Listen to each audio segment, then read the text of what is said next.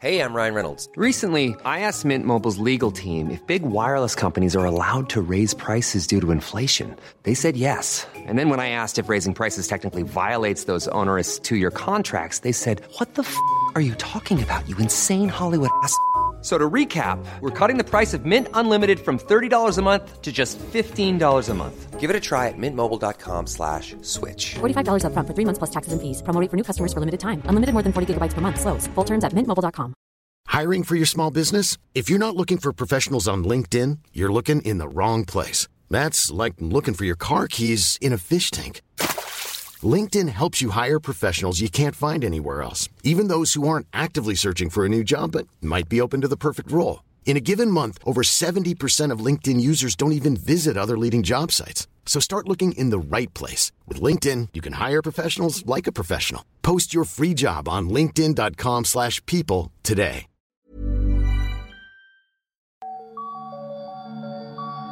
Hello and welcome to Startup Nightmares.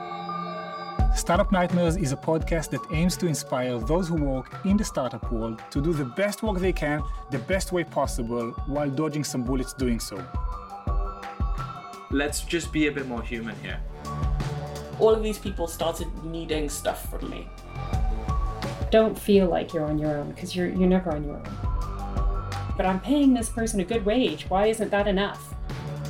and that doesn't make me special. What is making me special is my deeper story. People need a sense of purpose to feel motivated in their job. Wake up at five in the morning and like go to the gym for an hour. Like, what the fuck is that? You're sitting at your desk crying and you're like, what happened? I had no idea how to monetize anything. I was like, ah, everybody gets a title. You get a title. You get a title. Either pay me or I will sue you. All of our guests have been to the dark side of the innovation ecosystem and came back to tell their tale. You can use this. This is how you get there. It is not a secret anymore. My name is Tal Shmueli and I will be your host. Lu, welcome to the show. Thanks for coming. You're welcome. Excited to be here.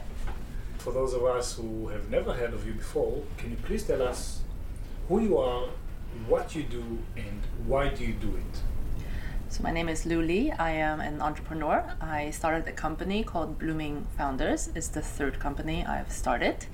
And I've been doing that for almost five years now, based in London. And what we do is we support female entrepreneurs on their startup journey through um, events, a co working space, and all sorts of other things that we do.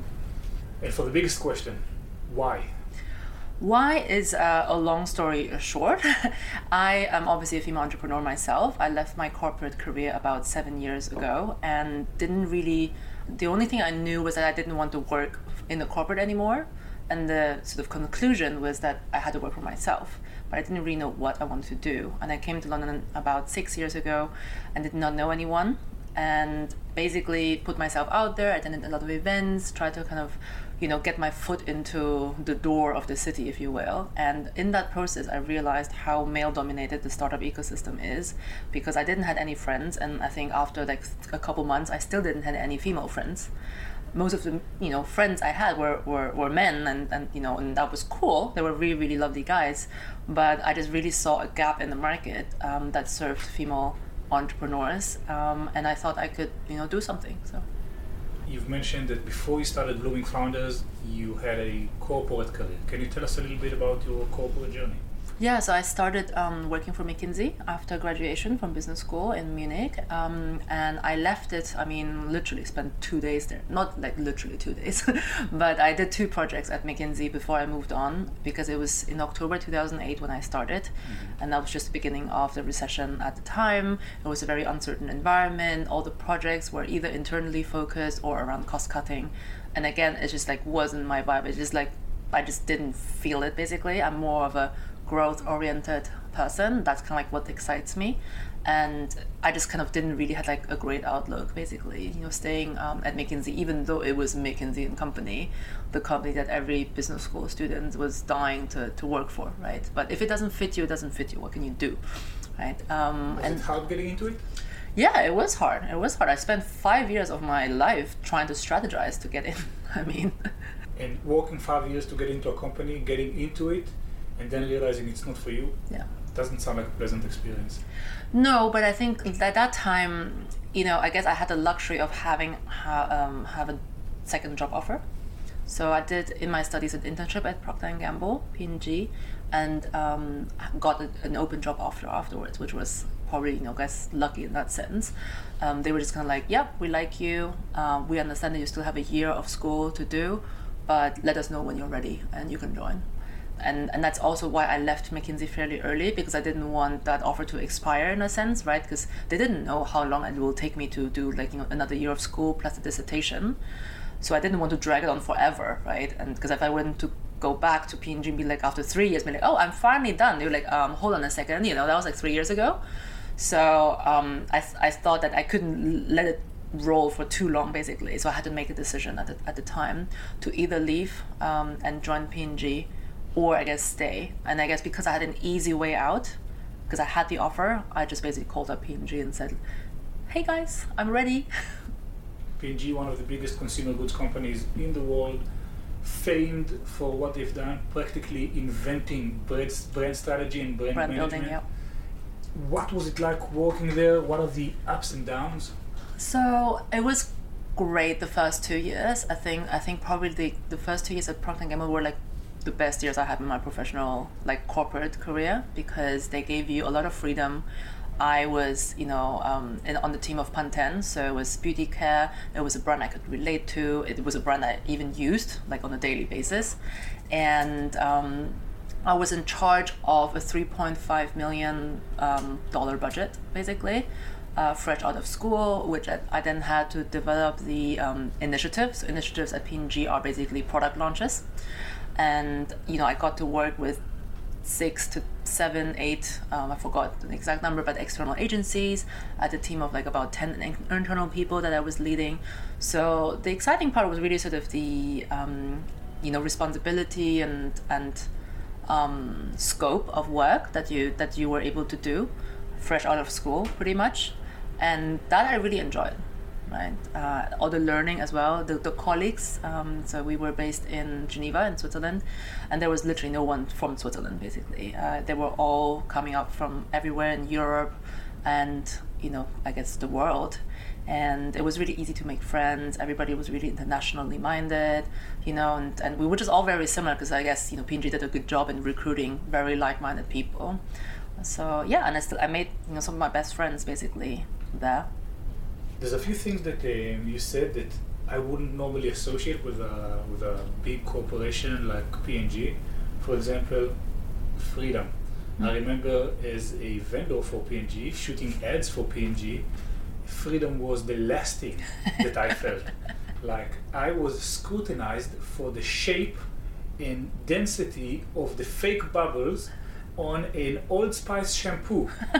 like almost publicly humiliated in front of the whole production crew for getting the bubble density wrong. So when you speak about freedom in P&G, what do you mean?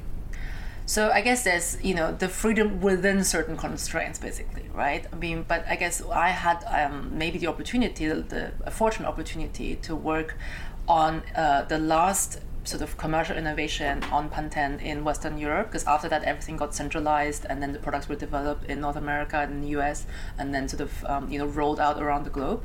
But I created the last like genuinely you know sort of like how, how do you say like sort of standalone initiative for Western Europe. So I got to work with R and D to understand what the product actually does, right? Then I got to work with um, the design agency, and we had to create a bottle and a label and everything, and it didn't exist, right? So basically, I had the freedom to create it. Mind you, it took me 31 feedback rounds with the design agency, so you can probably relate to that until we got to the final, you know, end product of the label. But it was a creation process, right? If it didn't exist, it wouldn't have existed without me. 31 Feedback feedback, rounds. rounds. So you have a deliverable, you send it off for approval, and they say change the color, change the size, change the tex- texture, and this went on for 31 times. So no, I said change the colors, change like You changed the colors 31 times. the shape of the ampersand, and you know I don't even know what ampersand means. It's the end sign.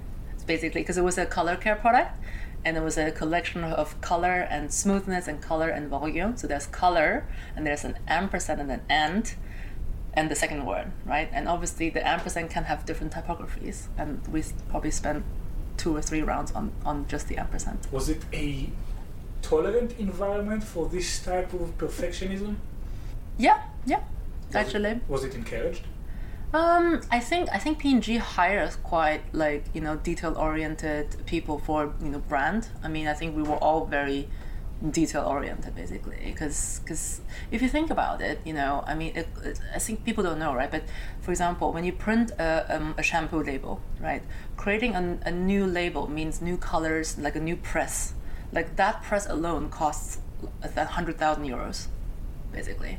So you want to be pr- pr- you know printing the right thing right and, and i had like 3.5 million I forgot dollars or euros, probably dollars, um, because it was an American company, to work on the creative materials, etc., etc. That just literally shooting the advertising or sh- like creating, you know, the toolkit for in-store materials and and so forth. But then the countries would spend like up to like you know tens of millions on you know advertising, right?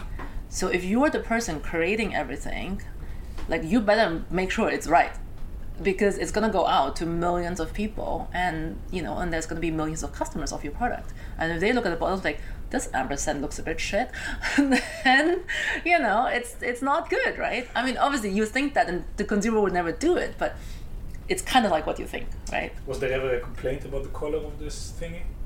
uh, it was the shape of the thing. Yeah, no, but we would literally sit together as like a brand team. It was me, my manager, and like you know, and we were literally discussing about you know shapes of fonts or or you know like not you know I guess not specifically like oh we want this line to be a bit longer, but it's generally should it have like a serif, should it not have a serif, you know whatever, should it be cursive or not cursive, etc. etc. Um, another thing that uh, the reason I'm the reason I'm spending so much time talking about P&G is because one of the biggest benefits of having gone through McKinsey, Procter and Mm. Gamble is you learn how to do things. Yeah. You don't necessarily learn what to do and how to prioritize or eh, or the peripheral aspects of work, but you learn the process. Mhm. And then you get to decide: Do I want that long process? Is there a is Mhm. there a linear way of doing it? So it's I, I enjoy hearing the details of it, and I think there's a lot of benefit to it because you've taken it uh, you've taken it uh, to the startup world, and I want to see what survived in Mhm. the transition. But before going that, I want to also spend one second about the culture. You mentioned that one of the biggest draws to working in P&G was the other experts, the other people. How today some of your best friends are still people who you've met through P&G. Given that Procter is such a mature organization with career progression and da da da da da mm. and performance reviews, wasn't it also a highly political and and competitive environment? Not in the early stages, I would say. I think like I think the first four, three to four years are amazing. Like I think that's where like you know you still feel the freedom because you have so much to learn. Everything is new, right? And then you know you get to travel, you get to like do stuff, right? And and oftentimes you are so P&G recruits for leadership. Same as McKinsey actually, but basically like you're given like you know you have to like lead your projects basically, so you feel like amazed, amazing, right? But um, I think the pol- pol- politics come after about four or five years, when then it's about you know sort of the you know the the next big promotion or you know which job and maybe you want to relocate maybe like you know that you you want to have like you have demands on your own career. And that's kind of like where like the politics start basically right? And that's where you'd be like okay is my own career still in line with what the company offers me? And that's kind of like when people typically start to start to leave. Super interesting because the next question I was about to ask was when becoming a founder, looking back at your time with P&G, was it beneficial? Would you recommend early inspiring entrepreneurs to go through those few years of, a, of corporate work before embarking on their own journey? Or, you know, move fast and break things mentality, just start doing what you want to do and figure it out as you go? What's the balance? I think it really depends on the person. So I mean, there's definitely people that can, you know, straight out of school start stuff and, and, and just, you know, be really good at it. But typically, I would assume they have a certain self awareness that, you know, they're really, really good at certain things, basically, right? And they've probably seen traction you know on on what they're whatever they're doing like you know from the bedrooms right i mean i wouldn't probably sort of advise anyone to to graduate school and who doesn't have a plan to then become an entrepreneur because i don't think that's kind of like a good idea at all. It's all a learning process. Even being an entrepreneur is a learning process right? So you learn what works what doesn't work and you also learn over time whether it's kind of like you know something for you or not basically you know? There's this sentence that says plans are useless, but planning is indispensable. yes exactly. Uh, so I think I think that uh, rubbing against companies, cultures, products, industries helps you start planning your next steps. So in that regard, alone, Yeah. it's worth uh, it's worthwhile doing. you also learn about like i guess how business like in, in a certain industry works right i mean i understand the process you know front to end from you know working with r&d creating a product creating like you know the packaging creating the advertising creating like whatever stuff that local markets would need to roll it out in you know and to bring it on shelf like like end to end you know i know how to launch you know a, a consumer product basically and and i think as you are looking to launch so that's i think the analogy to entrepreneurship you're always looking to launch something basically right so i think that's kind of like where you can transfer knowledge uh, from your corporate job in launching stuff you just don't have the same resources Yeah, that's that's actually a super interesting perspective. That entrepreneurship is basically launching stuff and Yep. see what happens. This yeah. is this is the job. Yep. Think of something, launch it, see if it gets any traction. yep As an entrepreneur, you often don't choose what lessons to learn. no sometimes you just learn like oh shit So if you if you've uh, if you've joined a company like Procter, you know what you're going to learn. You're going to learn brand management, A to Z. But then you embark on your own journey, and then you have to learn tax regulation and finance and hiring and firing, and uh, and bootstrapping and all these things. So we'll get to we'll get to all these lessons uh, of entrepreneurship soon, but when you've realized your learning curve has plateaued, what did you do? So I think um, I was basically thinking about okay, what should I do next, basically, right? Um, and I guess the thinking was, do I want? I mean, the immediate thing is like, okay, should I mm, go to a competitor? Should I, you know, apply to Unilever, L'Oreal, or whatever? like a different product category basically and i think the other thing i, I guess didn't like about the cor- corporate world is actually i had like a, a time not when i quit but like just before that a little bit i had a very challenging time with um, my boss and it took me a lot of like emotional energy to like improve that relationship for like over a year basically and and that was just kind of like really really you know emotionally draining. And i thought that this can actually happen anytime in any corporate because you you know because we all rotate right our jobs and roles. And you know you might be put into a great team and you have like the best time for like a year or two but that can change really easily with like the next rotation. And that's kind of like out of your control. And in a way sort of at the time i was kind of like well i want to control my own career and i don't want to put my career into like the hands of other people basically. So that also was kind of like a, you know a reason why i left in hindsight, going the entrepreneurial route, did you actually gain control over your life, or were you still somewhat dependent on others? I gained control. I'm in hindsight. I'm not sure whether that was the smartest thing to do, to be honest, because you gain control, but it's kind of like when you have freedom, it's kind of like okay, what do you do now?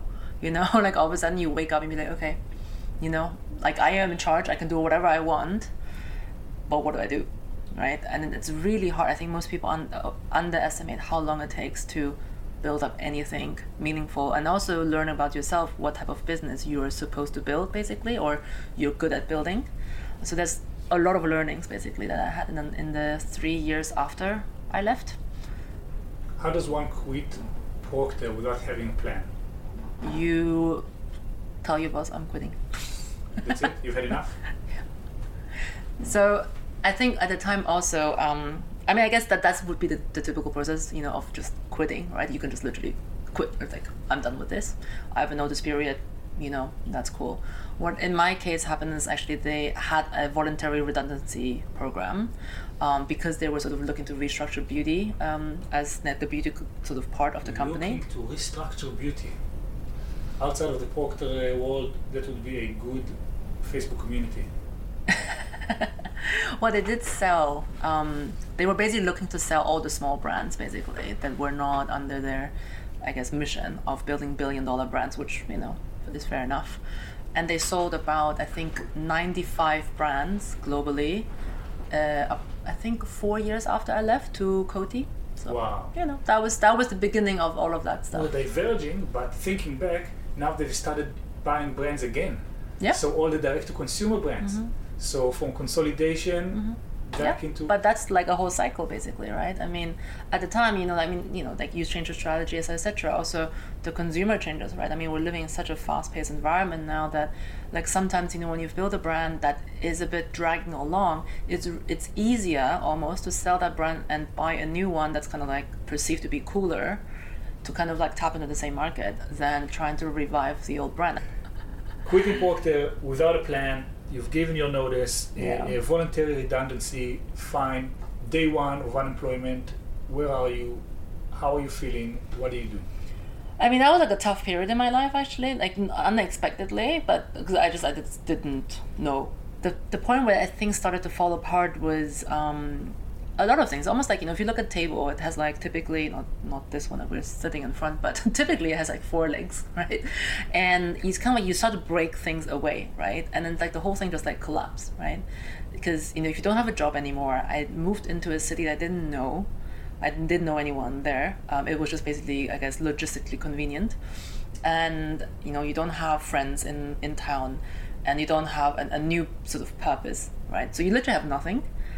And on, on top of that, actually, my boyfriend at the time, like, we broke up basically, and like, you basically just don't have a relationship as well anymore. So you literally have nothing, and you basically then I was sitting, you know, on, on my couch in in Zurich, and I was like, you know what? I think the and that was really depressing in a way because you could literally sit on the couch and literally do nothing for like weeks, and nobody would care.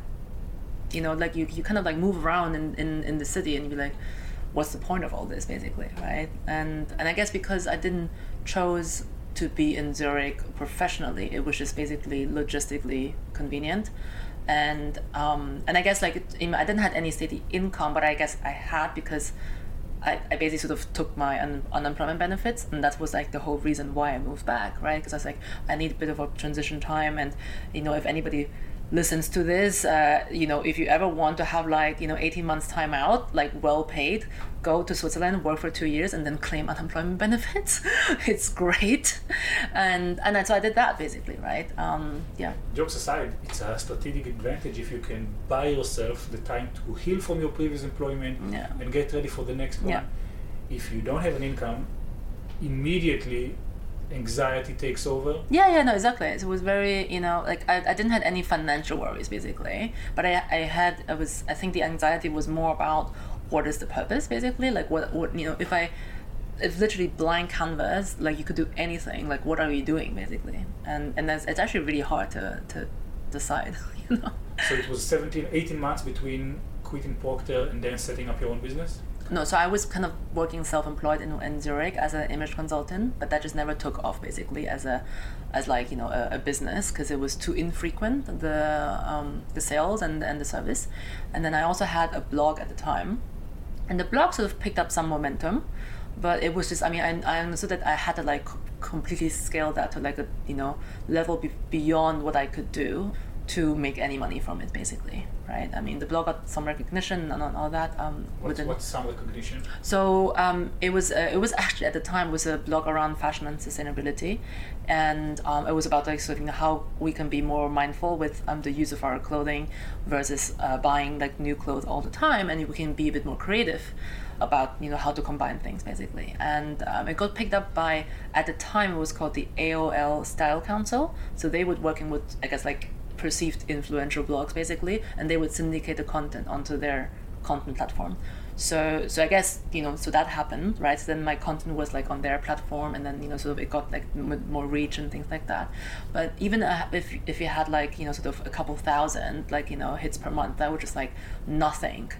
Uh, what like a fashion platform needs to have it, ha- has to have like you know hundreds of thousands and millions basically to make you know any like money or build into a company and I actually had the blog more as like a creative outlet for my image consulting services. So it was more like a funnel for me, and it was never like a, a business on its own.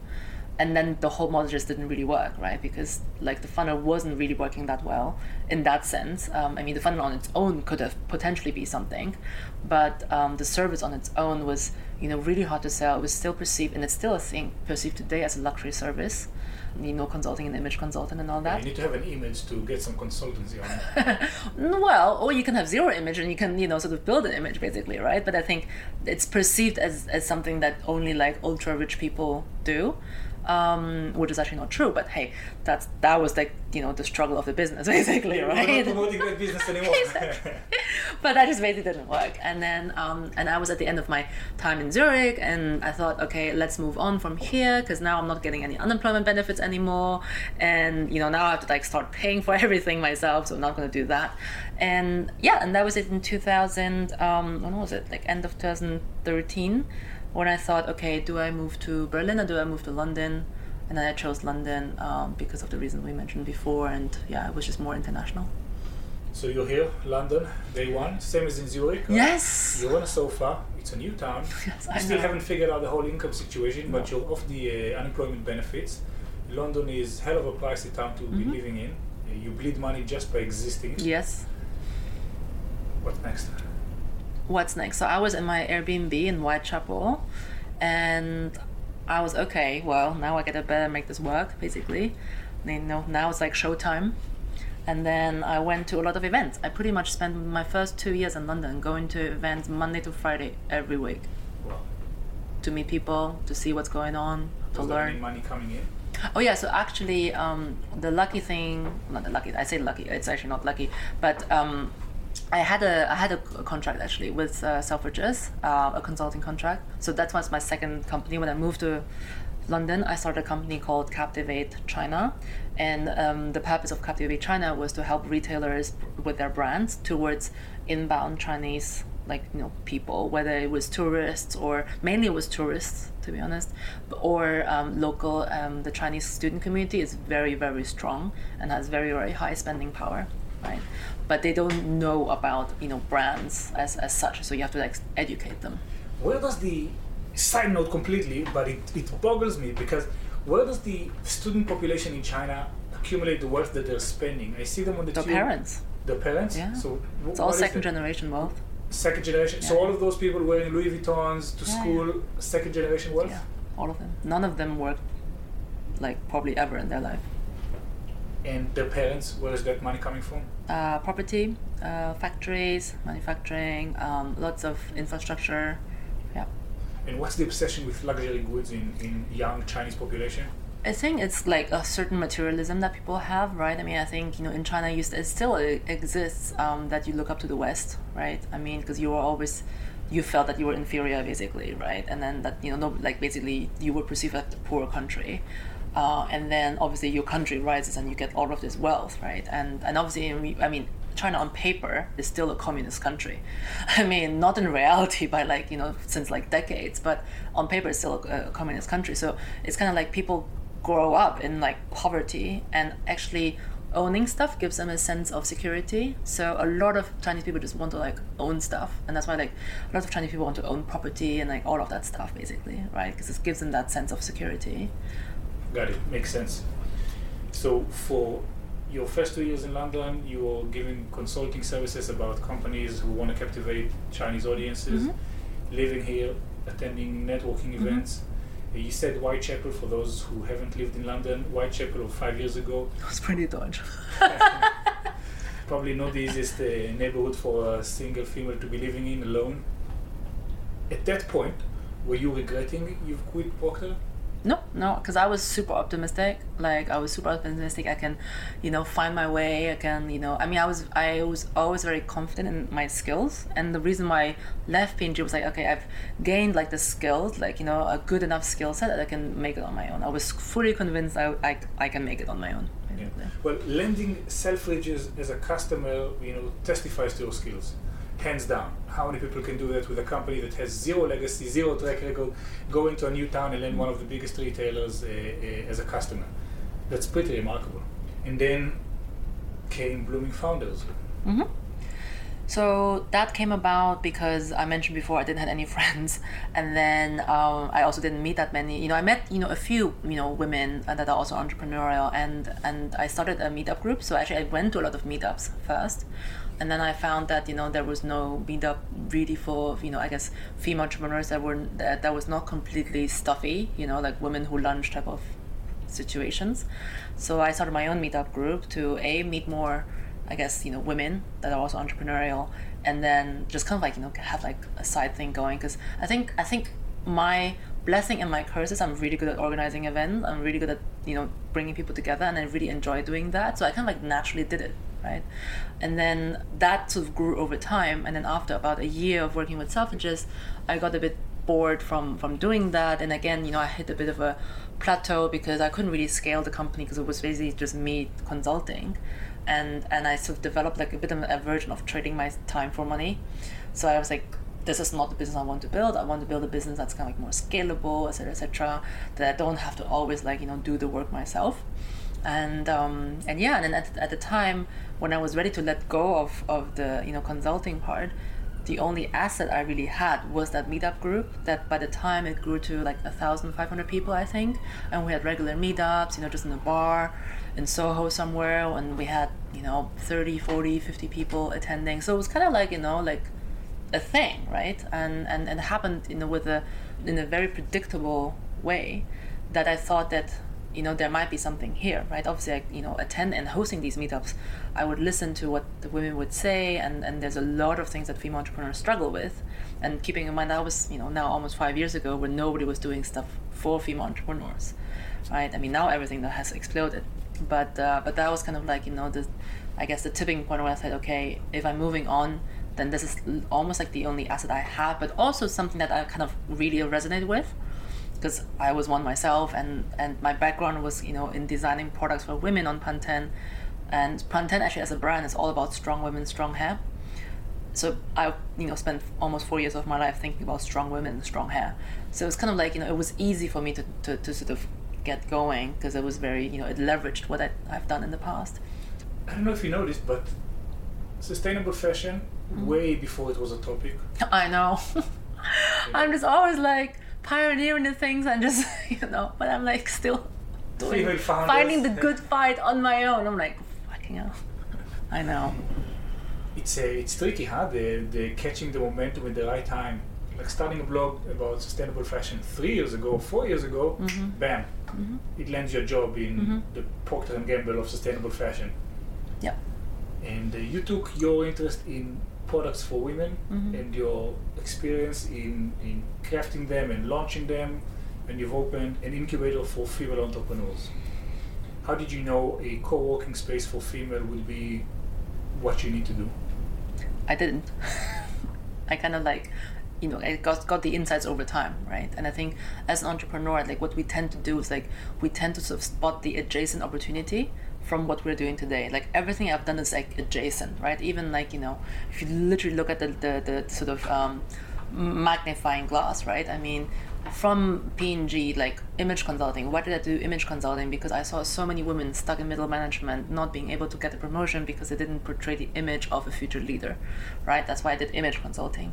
Then I realized it didn't work, and I say, okay, next opportunity right what like you know and you you learn and you learn and you learn and then you start you know come to blooming founders be like look there's no you know sort of platform for female entrepreneurs that are like early stage looking to launch things looking to launch businesses you know it's really hard for them to get out there meet like like-minded people get access to like you know knowledge like sort of networks of knowledge that that um, you know the men would have basically.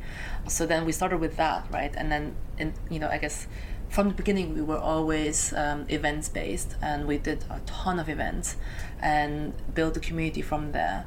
So then you know we had this community and after about two years of running events and then one year after publishing the book my book i thought okay you know I was basically running around London, you know, with my little suitcase of like events, like you know, stuff, and food and drink and all of that stuff. And it was just logistically quite complicated even for me to like be running around london and hosting all of these events. And i thought wouldn't it be just like logistically better to have your own space where you can host your events with a lot more easiness where you can create space for other women to host their events and, and things like that. And I mean, at the time, when I had the idea, it was early 2017.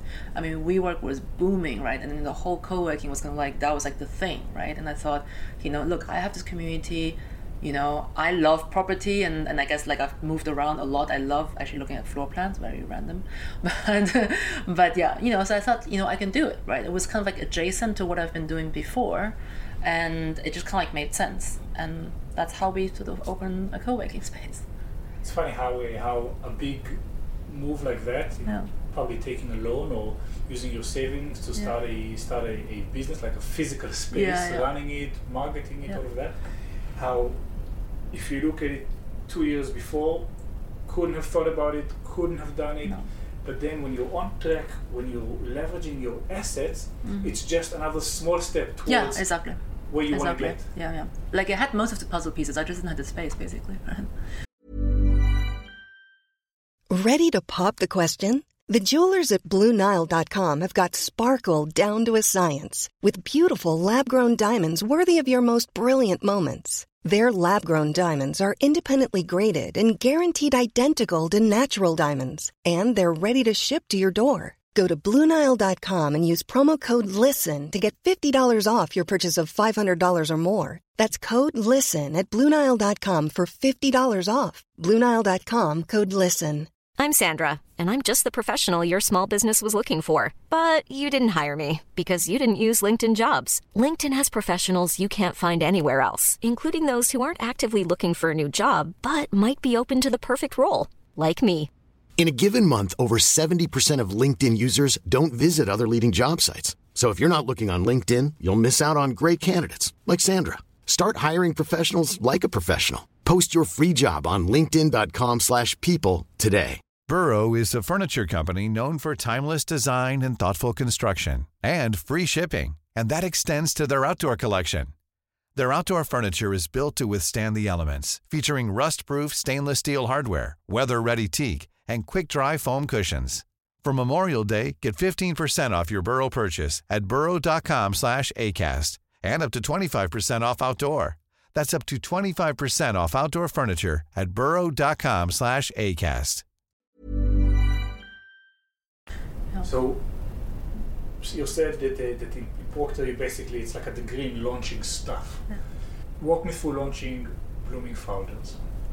So well, so it started from the meetup group, right? And then from the meetup group, we um, I tried to sort of professionalize it more. So instead of just having drinks in Soho, I wanted to do more, more content-led events and panels and things like that. Because at the time, you know, there were tons of events in the startup world, and they were all like all male panels, basically, so-called manels. but Manels. manels. That is awesome. Never heard of it. And I thought, you know, we don't have to. I just like, you know, I think me and maybe the other like five women in the audience were kind of like, why do we have to look at men talking about stuff all the time? So yeah, um, and I think there's literally also a hashtag, hashtag no manels or something like that. You can Google it, but. But yeah, so events, and then we started building, um, and then the people to come to the events, they were like, "Oh, I really love your events. These are great people. Is there a way how for us to stay together?" I said, "Yeah, sure.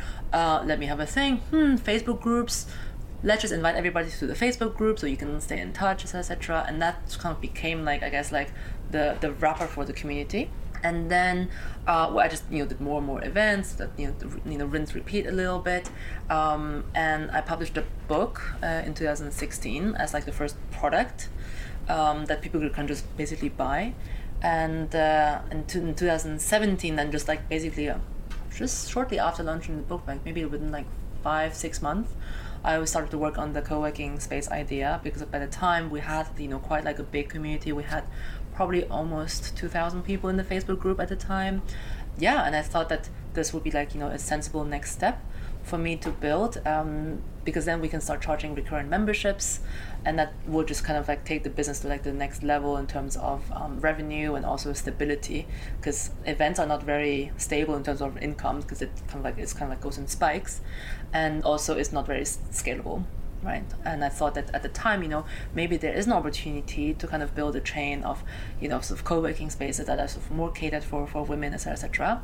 Now I know it doesn't happen, but hey, you know, you learn. So two years onwards, like that was a shit idea. with events, it's funny. Everyone who's ever produced an event goes through a similar life cycle. Mm. Two months before, oh my god, it's gonna be amazing. One and a half months before, this is so exciting. I'm Yeah. enjoying it so much. Can't wait. Three weeks before, oh my god, I'm not selling enough tickets. Mm. Two weeks before, Jesus Christ, we haven't sold nearly enough tickets. This thing is not going to work. One week before is like, can't wait for this to be over. Two days before, I'm never producing an event ever Right. again. Day of the event, you don't even remember it, and the day after the event, you're already thinking of the next one because it was absolutely Yeah, awesome. Exactly, exactly. So you wanted a physical space. Physical space means paying rent. Yeah. Uh, paying rent in London, Mhm. paying rent in Central London or in East London. Mhm. Um, how much money are we talking about to rent uh, Blooming Founders for the first uh, year of its activity? Mm, it was about twenty-four thousand pounds a month. Twenty-four thousand pounds a month to rent the space. Yeah, in our first pilot location. I didn't do the math correctly. I maybe like overlooked the zero or something. no, I just I generally I generally thought I could make it. Uh, we actually sold about eighty thousand pounds worth of like memberships up front. So I thought it was going, on. and then you know we opened, and then we had like you know more members and etc. And I think you had like the launch effect. Basically, like the launch was great, but then you know we ran into issues with the with the building, and we had to move after six months, and you know sort of all of the money I invested in like the fit out and things like that was obviously lost. You're saying we. Oh, me. So when you say we, you mean Actually, at the time I had two employees actually, so in a, in a sense it was we at the time. So you were, you were starting a business, running that business every month meant you were spending what thirty thousand pounds more. On with the co-working space, yeah, yeah, yeah, yeah. Thirty thousand pounds. Um, were you taking in a salary? No. No. So all the money that came in went to the business. Yeah, and the people. Yeah, so, yeah. Thirty thousand pounds. How much money did you need to make every month in order to keep the business alive? Yeah, it was about the thirty thousand. So to break even. hmm Yeah, yeah. What was those uh, those issues you mentioned? Like when did the launch effect dissipate and forced you into taking an action? So co-working is actually quite seasonal, at least um, with so our community is very early stage startups basically, right? So we don't have that many. I mean, we do, but I guess you know they would join like if, there's fundamentally in co-working there's different um, needs. I mean, either you you are more working flexibly and you need like kind of like you know a, a space for that, or you need an office. It's actually two different, very two different sets of needs, and and they just happen to kind of coexist within in a, within a co-working space which a lot of people kind of get confused about. But we didn't have that many people that needed an office office. We had a lot of people who want to be part of the community and uh, potentially need a space like ad hoc, basically, right? So basically, what I started uh, seeing is after um, like three months that the co-working um, or the co-working industry that I was in, not the office rental um, industry, is very seasonal. And it was in the year where in 2018 um, there was a very very long winter and we had like snow in March or something, and it really impacted like footfall, like numbers of tours, etc., etc. right? That was one one thing that when you saw like literally like the decline because if nobody's coming to see the space nobody's signing up clearly right? So you can you can do everything right, mm-hmm. set up, do the whole launch sequence, and then a late winter with some snow in it, and it impacts your revenue for for the next two months. yeah exactly. Were you ready for carrying that type of risk? no. I mean i didn't i wasn't aware. I was just literally was not aware. So that means basically what two or three months of spending thirty thousand pound every month Yeah, yeah. keeping the space Yeah. alive and open. yeah i mean all of the the profits we've made in the previous years went down the drain basically through that and on top of that we also kind of like you know had a more and more difficult relationship with the landlord like you know of the space because they were not um, happy with us running all of these events because you know it's just kind of like we had like loads of events like outside of working hours etc and yeah and we just got, got i guess in more and more arguments around that as well. And it was just like not a pleasant environment to, to be in, in in the end and we just agreed that it would be better to just part ways. But then it meant that you know i guess for them it, it meant obviously they lost basically sort of um, the the customer, me, but um, for me, it also meant that I had to find a new space to move or co-working space too, right? I mean, it's not something you would, you know, do like just like that, but it was kind of, you know, it just ended up to be like I had to move the whole thing within two weeks. Moving a co-working space almost necessarily means giving up on your client base. Kind of. I mean, we kept about so we obviously so disappointed some clients because people actually paid for an annual membership, right? And we moved after six months. So then you know you you kind of like take away the product you sold to people, which was obviously not good at all. But overall, I think Blooming Founders had such a strong brand equity that we actually had a lot of people who even kind of stayed with us through the next six months of being like in like in our interim space while I was figuring out like you know a solution. And and we have some people actually who, who stayed with us throughout the whole period and then are still with us actually in, in, in our current space. But we also had so many people who left us un- understandably right? Because you're taking away the product you know and and and it's just basically you know communicates uncertainty to your customers right? So we probably lost about 50% of our customers in, in that move. More or 50, less. 5 0. Yeah. How long, how far are you in now? Six months? Uh, yes, yes. So two and a half years into your time in London, six months into your uh, your blooming founders venture, Yeah, you're yeah. burning through thirty thousand pounds Yeah. per month, still not taking in any salary. You've just lost half of your customer base, and you Mhm. need to basically reboot the whole business. Mhm, mhm, mhm. Was that taking a toll? I was just kind of like in, you know, survival mode. I actually learned about myself at the time. Actually, I'm very, very good at crisis management. I actually felt okay during that time. I just like was like, I need to save the situation, and I need to make it work somehow, right? I mean, I had to let go of all of my staff. I obviously had to like cut down costs, right? Um, so I had to let go of all of my staff. Um, I moved into like I managed to find an interim location that was a tenth of the price. So instead of two thousand pounds plus V- uh, twenty thousand pounds plus VAT, the twenty four thousand, um, it was only two thousand pounds plus VAT. So that's kind of like how I managed. Like I literally reduced my cost by ninety percent um, in that move, and that was how I was able to ma- to save the company. Because otherwise, we would have literally we had probably one more month of money in the bank. Did you have a an investor coming in and helping No, you? So all of this is self-funded Yeah. still. You and the revenue you can generate. Yeah. How much? How exposed were you financially? Uh, what do you mean exposed? Meaning that if shit hits the fan, no Yeah. customers are coming in, you are liable for how much money?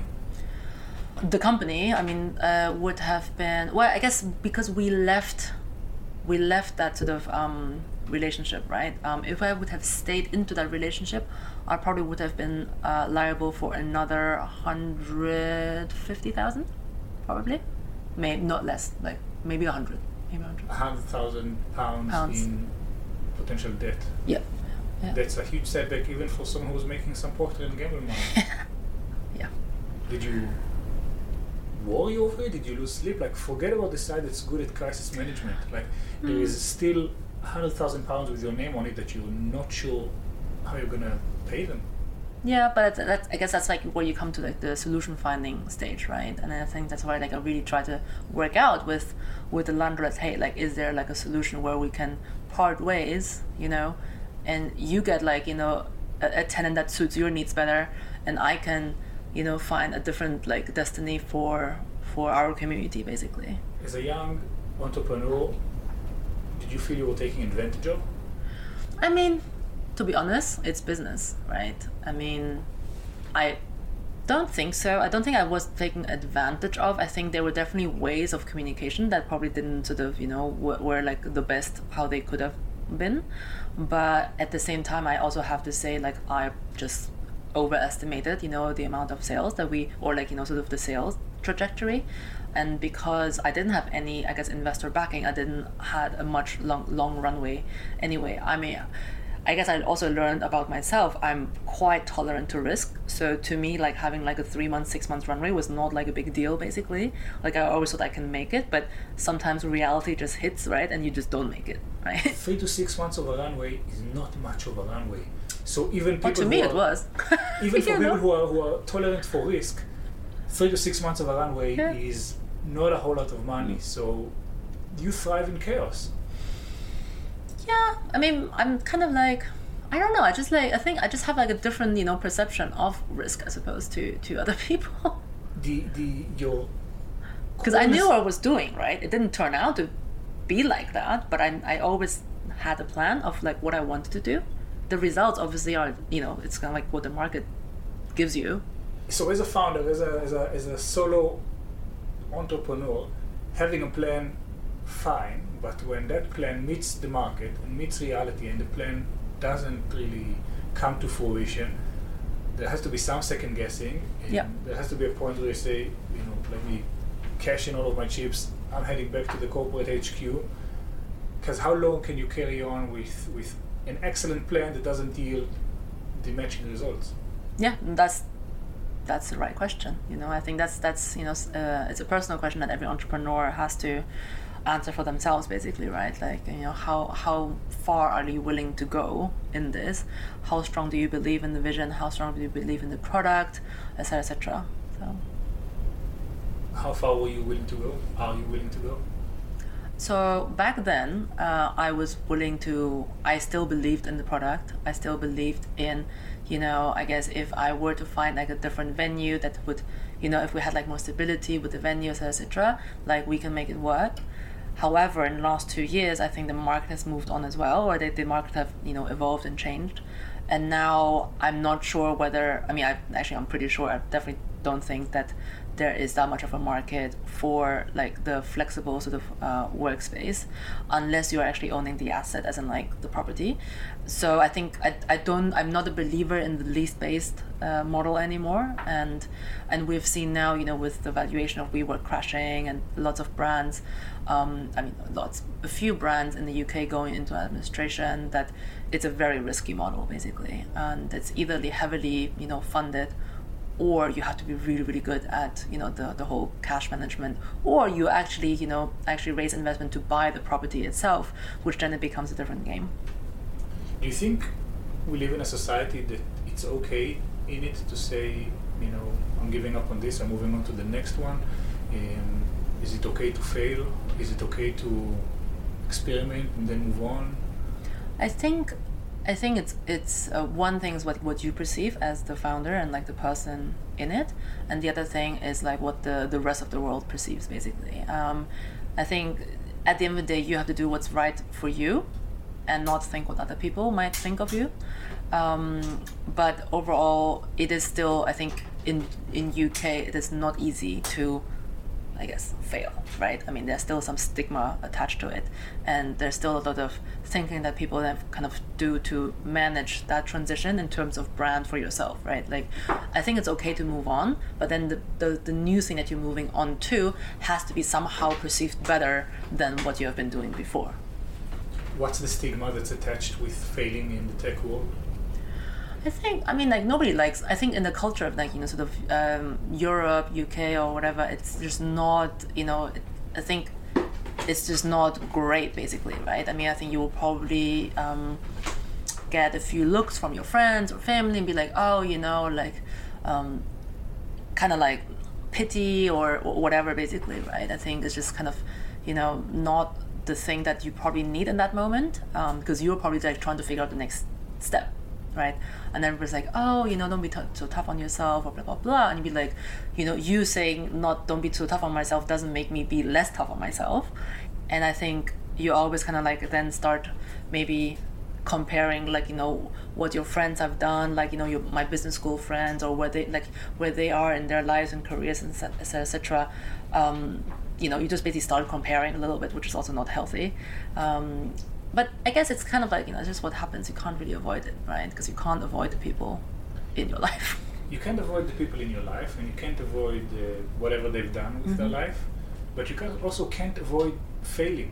Show me one really successful person that went from success to success to success Oh, without yeah. having Yeah, experienced yeah, failure. exactly. So how is that still not legitimate? How do we still feel apologetic for failing? It's it's a culture thing. It's kind of like it's so deeply ingrained in you know um, how society works and, and stuff like you know it's the, your self worth that's kind of like linked to other people's perception of you, right? I mean, I think there is there's actually a lot of people like okay, don't I don't give a fuck about what other people think of me anymore. And in a way, I mean, they are probably reaching some levels of freedom through that, right? It's a very, very hard thing to do, actually, um, because we're all sort of, you know, we're all part of society, right? We're all part of like an ecosystem, and and everybody wants to feel great about themselves, right? I mean, so I think, you know, we haven't really sort of, mm, I guess, populated that narrative that actually failing is a good thing and as long as you're learning etc right? I mean people just think like oh you should you know graduate from business school join you know uh, a company have your whole career at the company end up as like president or md or ceo right you know whatever and then that's gonna be like your success basically and then you retire right? That's like your success. But it's I think I don't think that a lot of people would actually sort of for their for for, for themselves see it as success because actually the most time and that might be very very boring basically. And then you know so if you're retired and be like oh now I can do like you know all of these kind of different things. But you'd be like well you could have done that before basically right? We talked about society and Mm-hmm. the perception of society and how it influences some of our decision making. But at the end of the day you don't live with society uh, in your in your room or in your living room and you're not sitting with society on your sofa you're sitting all alone and as a solo entrepreneur you don't have an hr department to look after you you don't have anyone you can ask for days off Mhm.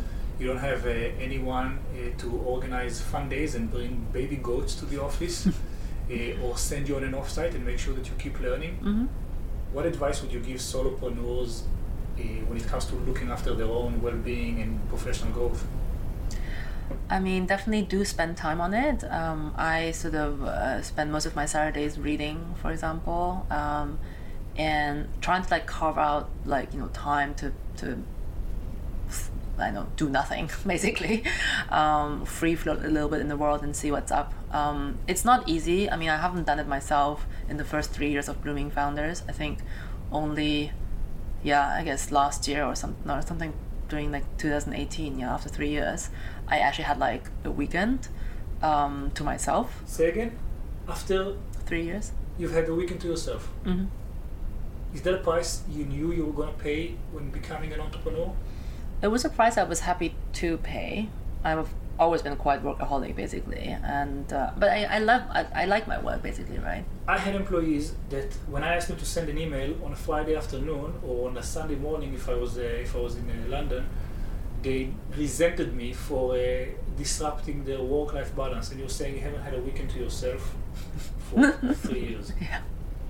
There's different people, huh? I mean, you know, not everybody is meant to be an entrepreneur or even would ever go on that journey. I mean, I guess if you look at that, I didn't have a you know weekend to myself in three years. I wasn't too worried about three to six months runway. Like, mm. I mean, it is what it is, right? You try to make the best out of it. Um, do I regret anything? Not really, because I wouldn't have made these learnings. And I think every, and I think that's kind of, my, I guess, part of my fundamental being. It's like I just enjoy learning, and I think, you know, it's it's kind of like whether it's good or bad. I mean, I'm still here. I think I still do better than. I mean, honestly, if you look at the globe, I do better than 99% of all people alive. So there's not much you can complain about. What did you have to give up to become who you are today? Well, I gave up a lot of money for sure. I gave up stability in, in general because, uh, you know, all of this journey is very, very uncertain. Um, I gave up my weekends for about three years. Um, I also gave up the probably opportunity to meet someone like a partner or anything because it's very, very hard to combine early stage like startups with a relationship. And yeah, I think uh, that's probably, you know, that's probably it. How did your priorities change from five years ago when you embarked on that journey till today? I think so. The relationship thing is something I'm thinking about. I'm like, okay, I'm not gonna get any, any younger here, so maybe that is something that I should uh, look into. My time playing around, etc., etc. like you know, utilizing the complete freedom I, I had, and I've I think I made the most out of it. I think now, you know, it's almost like when you're young, you kind of like want to do all of these things. I think moving forward, I think I would like to adopt a more sensible approach, you know, um, that leverages what I've learned so far yeah, so maybe like moving forward, I wouldn't be as risk taking as I had been so far. But then you never know, right? I think life goes in phases, right? I mean, when you're sort of bound in the corporate world, all you can think of like I want to break out and have freedom. Then you have the freedom, and you, you basically like, oh, you know, I have freedom. Like I'll make the best of my freedom, and then you do that, and you're like, actually, that also wasn't, you know, it was good on on some levels, but it wasn't good on other levels because I had to, you know, give up a lot of things that would maybe have put me into a different position in life otherwise. But that's okay. And now kind of like, okay, so now you want to be like I want to have more stability basically, right? And then it's kind of like what is the type of stability that you're like looking at? And I actually have to say, uh, and it's funny actually talking to you just now. I think there is something to be said about employed um, environment where you have a lot of freedom, and I think people underestimate that because there's been so much hustle porn and you know entrepreneurship that has been made really sexy, and everybody wants to become a business owner, and it is really not you know that great basically. And you have to be really sort of cut out for it basically or like really want it you know and really want to go through that experience. And i think what a lot of people underestimate is that i think the position of being you know an employee with a decent salary with a lot of freedom is probably professionally the best position you can be in like long term I think that a lot of people actually underestimate that because they want they, they either see like both of the extremes, but they don't see that part in the middle. One last final thing, Lu. Um, what would be the best way for people to get in touch with you? In what's your current endeavor or thing you'd like to promote? So uh, my best uh, way to get in touch with me is just my email, um, just lu lu at bloomingfounders.com uh, will land in my inbox. And what I want to promote, well, everything Blooming Founders. So just go on bloomingfounders.com, check out what we're doing, sign up to our newsletter. Um, I'm also publishing a, a, video series where I interview other founders and investors. So if you're interested about, you know, anything, so my series is more helping entrepreneurs make better decisions along their journey because there's so many different routes to go down. Then uh, make sure you sign up to the newsletter, and then you can uh, keep an, an eye on that thank you for endowing some of your experiences and knowledge on us. Uh, utterly, utterly mind blowing thinking of the journey you've uh, gone and how five years can pass by so quickly. So quickly, know. thank you so, so much for Thank you so show. much, Tal. It was a pleasure.